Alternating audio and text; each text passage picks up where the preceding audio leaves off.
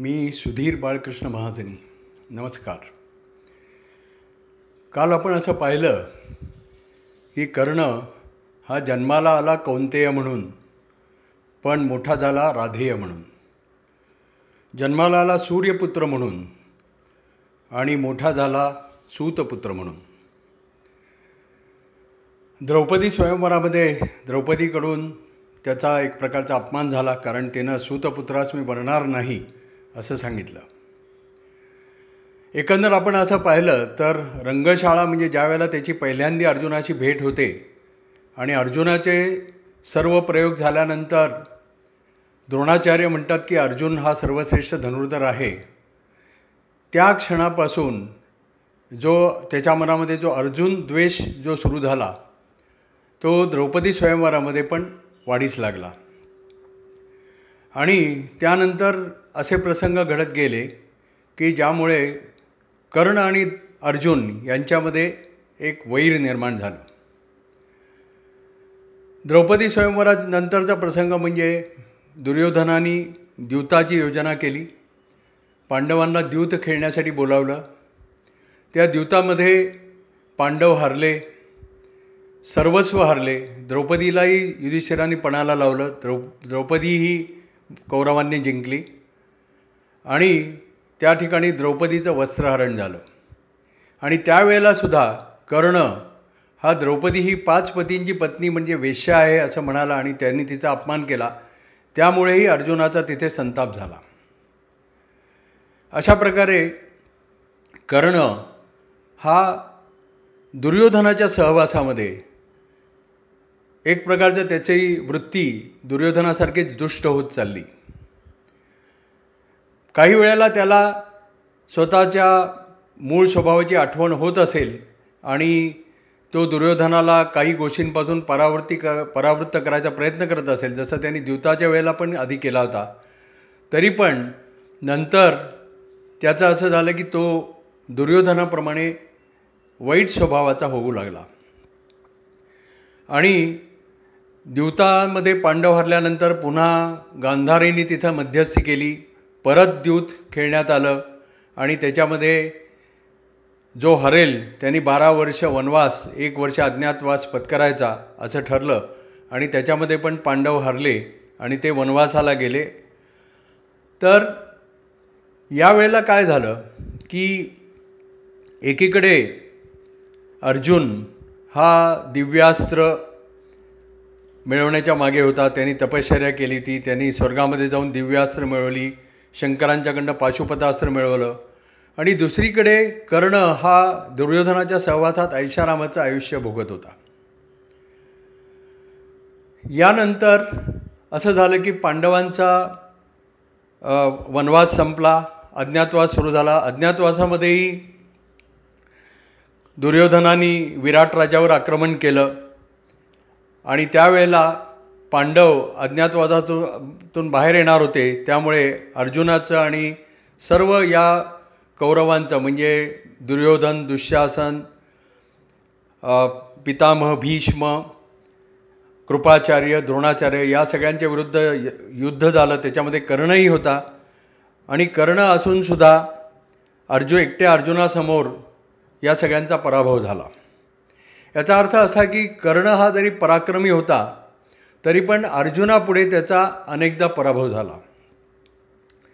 आणि पुढे ज्या वेळेला पांडवांनी कौरवांच्याकडे त्यांचं इंद्रप्रस्थ राज्य परत मागितलं आणि कौरवांनी त्याला नकार दिला श्रीकृष्णाने कृष्णश्रेष्ठाही केली आणि शांती प्रस्ताव ठेवला की आम्हाला निदान पाच गावं तरी द्या. त्या प्रस्तावाला सुद्धा दुर्योधनाने धुडकावून लावलं. आणि एक सुईवर सुद्धा जेवढी जमीन मावेल तेवढी जमीन पण मी पांडवांना देणार नाही असं सांगितलं. त्यामुळे आता युद्ध होणार हे निश्चित झालं. कौरव आणि पांडव यांच्यामध्ये युद्ध होणार हे निश्चित झालं. त्यानंतर श्रीकृष्णानी असं ठरवलं की कर्णाला आता ही अशी वेळ आलेली आहे की कर्णाला त्याचा स्वतःचा परिचय माहिती नाही आहे आणि तो दुर्योधनाच्या सहवासामध्ये आहे. स्वतःची ओळख तो त्याला माहितीच नाही आहे तर आपण यावेळेला त्याला त्याचं स्वतःचं जन्माचं रहस्य सांगूया आणि त्याला पांडवांच्या बाजूला वळवायचा प्रयत्न करूया. म्हणून एक दिवस श्रीकृष्ण आपल्या रथातून कर्णाला घेऊन गेले. एका एकांत स्थळी त्यांनी कर्णाला सांगितलं की हे कर्णा तू सुतपुत्र नाहीस. तू सूर्यपुत्र आहेस आणि तू कौंतेय आहेस. तू कुंतीचा सगळ्यात थोरला पुत्र आहेस.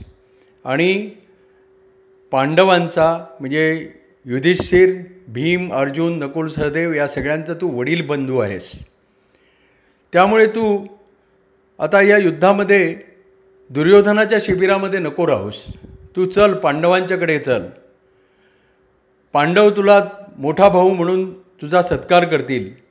युधिष्ठिर तुला पुढे राज्य मिळवल्यानंतर पुढे पुढे तुला राज्य देईल. पण द्रौपदी ही तुझी पत्नी होईल. तर हे सगळं तू विचारात घे आणि तू आमच्या बाजूला पांडवांच्या बाजूला चल.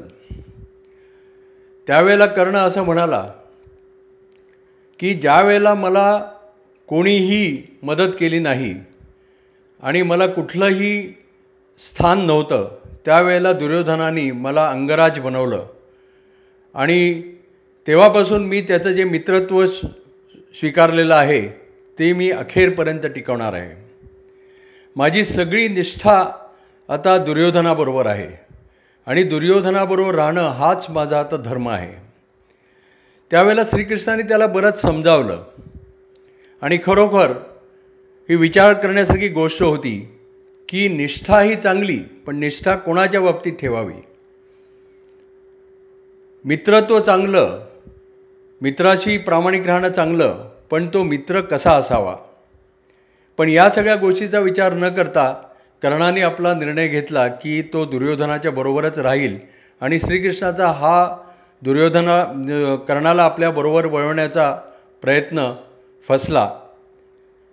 आणि कर्णाने ठरवलं की आपण दुर्योधनाबरोबरच राहायचं. उलटं या युद्धकाळामध्ये आपण दुर्योधनाबरोबर राहणं हे जास्त जरुरी आहे असं कर्णाच्या मनाने घेतलं. त्याच्यानंतर शेवटचा प्रयत्न श्रीकृष्णाने केला म्हणजे कुंतीला सांगितलं की कुंती माते तू आता कर्णाला समजाव की कर्ण तुझा पुत्र आहे आणि तू त्याला आपल्या बाजूला वळवायचा प्रयत्न कर. त्यावेळेला कुंती आणि कर्ण यांची पण भेट झाली. आणि कर्ण त्यावेळेला हेच म्हणाला की मी कौंतेय नाही मी राधेयच राहणार आहे. आणि त्यावेळेला कुंतीने त्याला खूप समजावायचा प्रयत्न केला पण त्यांनी ऐकलं नाही. उलट त्यांनी मात्र एक वचन दिलं कौंती कुंतीला की पहा तुझे पाच पुत्र होते. आता मी जर समजा गेलो किंवा अर्जुन युद्धामध्ये ठार झाला तरी तुझे पाचच पुत्र राहतील आणि मी तुला वचन देतो की मी अर्जुनाखेरीज दुसऱ्या कुठल्याही पांडवाला मारणार नाही. हे मी तुला वचन देतो. आणि अशा प्रकारे त्यांनी कुंतीला वचन दिलं आणि दोघांची भेट तिथेच राहिली आणि परत कर्ण दुर्योधनाकडे परत आला. तर अशा प्रकारे कर्णाच्या समोर दोन रस्ते होते दोन मार्ग होते. पण कर्णाने शेवटी दुर्योधनाचाच मार्ग स्वीकारला आणि तो दुर्योधनाबरोबर राहिला. त्यानंतर हे महायुद्ध सुरू महाभारत युद्ध सुरू झालं. त्याच्यापूर्वी एक गोष्ट अशी झाली त्याच्यापूर्वी काय झालं की कर्णाला दोन शाप मिळाले. म्हणजे पहिला शाप तर त्याला आधीच मिळालेला होता की ज्या वेळेला तो परशुरामांच्या बरोबर त्यांनी विद्या संपादन केली. आणि अगदी विद्या सर्व संपादन केल्यानंतर तो एकदा झाडाखाली बसला होता आणि दुर्यो आणि परशुरामांचं मस्तक त्याच्या मांडीवर होतं. आणि त्यावेळेला असं झालं की एक विंचू त्याच्या मांडीला डसला कर्णाच्या मांडीला डसला. भळभळ रक्त व्हायला लागलं खूप वेदना झाल्या. तरी पण कर्णाने आपल्या गुरुची झोपमोड होऊ नये म्हणून त्यांनी काही तो हल्ला नाही आणि तसंच त्यांनी मांड तशीच मांडी ठेवली.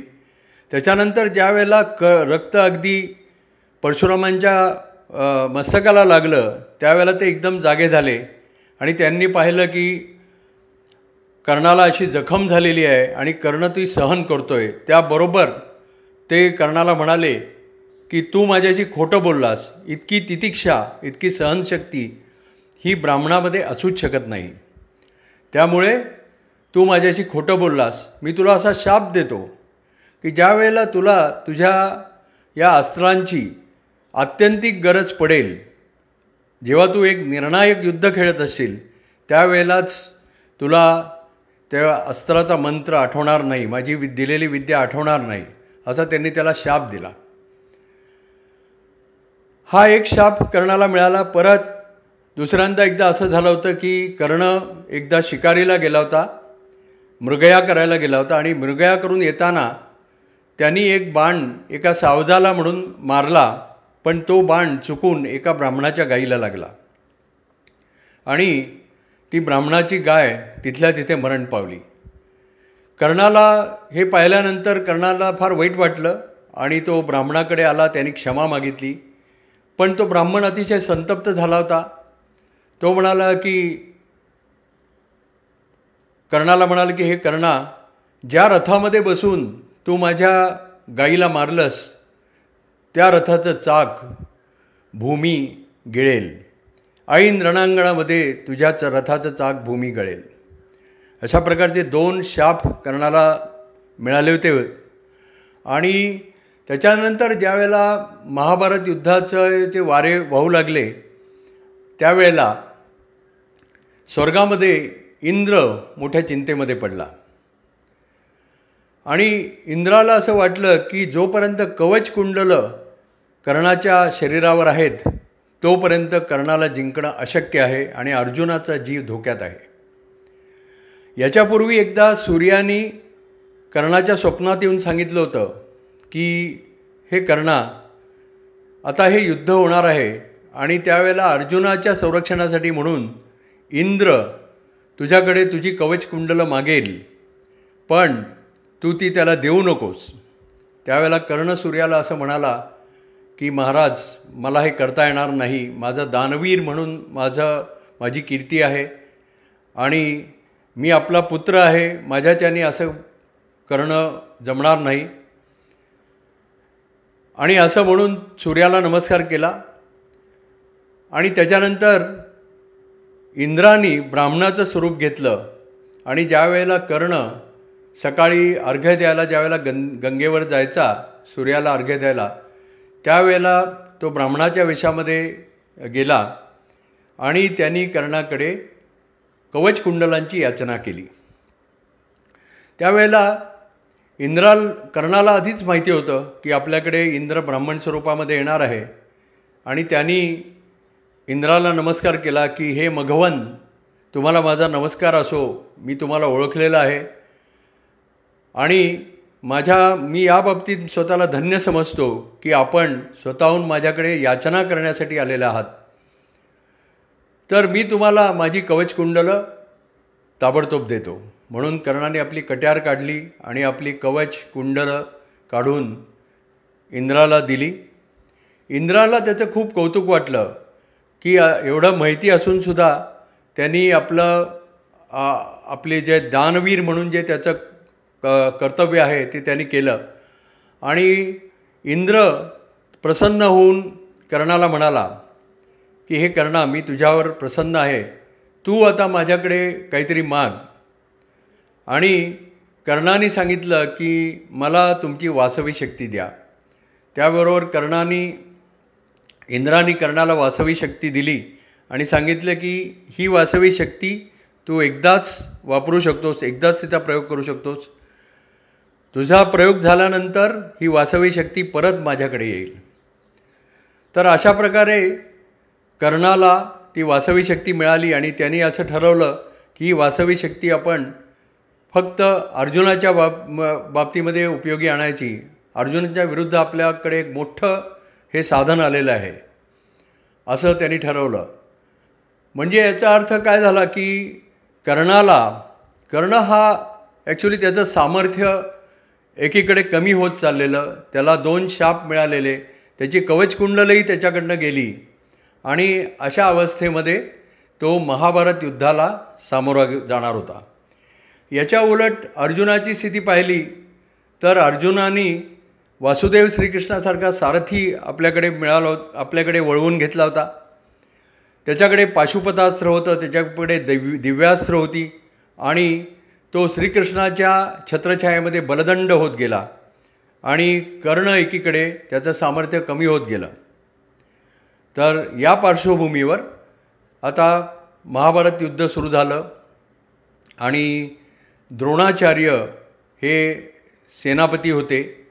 त्यांच्या मृत्यूनंतर ते धारातीर्थी पडल्यानंतर कर्ण हा सेनापती झाला. तर याच्या पुढची गोष्ट आपण उद्या बघू. धन्यवाद.